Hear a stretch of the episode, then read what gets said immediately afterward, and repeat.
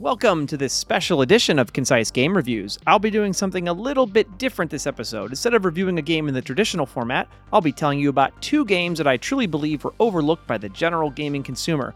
If they sound interesting to you, it might be worth your time to go back and check them out. The first game that I want to talk about is Aliens Fireteam Elite. The game in question is a cooperative, class based, third person shooter set in the Aliens universe. This online oriented title can be played by up to three people and features a mission based structure highlighted by fearsome swarms of aliens, and of course, the otherworldly art style of H.R. Giger. To be clear though, this is not a survival horror game. Fireteam Elite falls squarely into the cooperative shooter genre, as the player will often find themselves fending off hordes of alien swarms while trying to complete their mission. Unfortunately, Alien Fireteam Elite launched mostly to mediocre reviews, and that appears to have hurt its overall sales trend. Here's why I believe it deserves a second chance. Number one, the variety of soldier classes and the extremely unique class upgrade system makes AFT stand out from other cooperative shooters. The developers didn't just borrow from other games, they created a wholly unique and interesting way to upgrade your character. Number two, the music is excellent. Instead of using a generic sci fi score, all the background music is orchestral, perhaps even labeled as classical.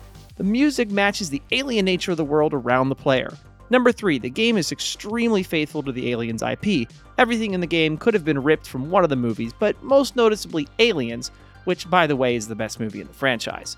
If third person co op is your thing, grab a friend or two and go check out Aliens Fireteam Elite. The second game I'd like to discuss during this episode is Godfall. Unlike Aliens Fireteam Elite, Godfall is a game that I completely overlooked when it was released. I don't know if I missed the marketing or perhaps I was busy at the time, but it never came up on my radar. I ended up downloading the game on my Xbox Series S during one of those Xbox Store mega sales. What I found was a melee combat game similar to God of War, but with the added complexity of an ARPG. In other words, Godfall is a gear based looter shooter, but the game is based on melee combat, not guns. I believe it also released some mediocre reviews, but here's why you should go check it out. Number one, the combat system is dynamic, kinetic, and truly brings a lot of energy to the screen. Combat is based on unique suits of armor. Each set contains a different collection of skills, giving the player the freedom to choose how they want to approach the challenge. Number two, Godfall isn't a 100 hour open world RPG. Most stages can be completed in about 15 minutes, and it's great for short play sessions. The story beats move pretty quickly.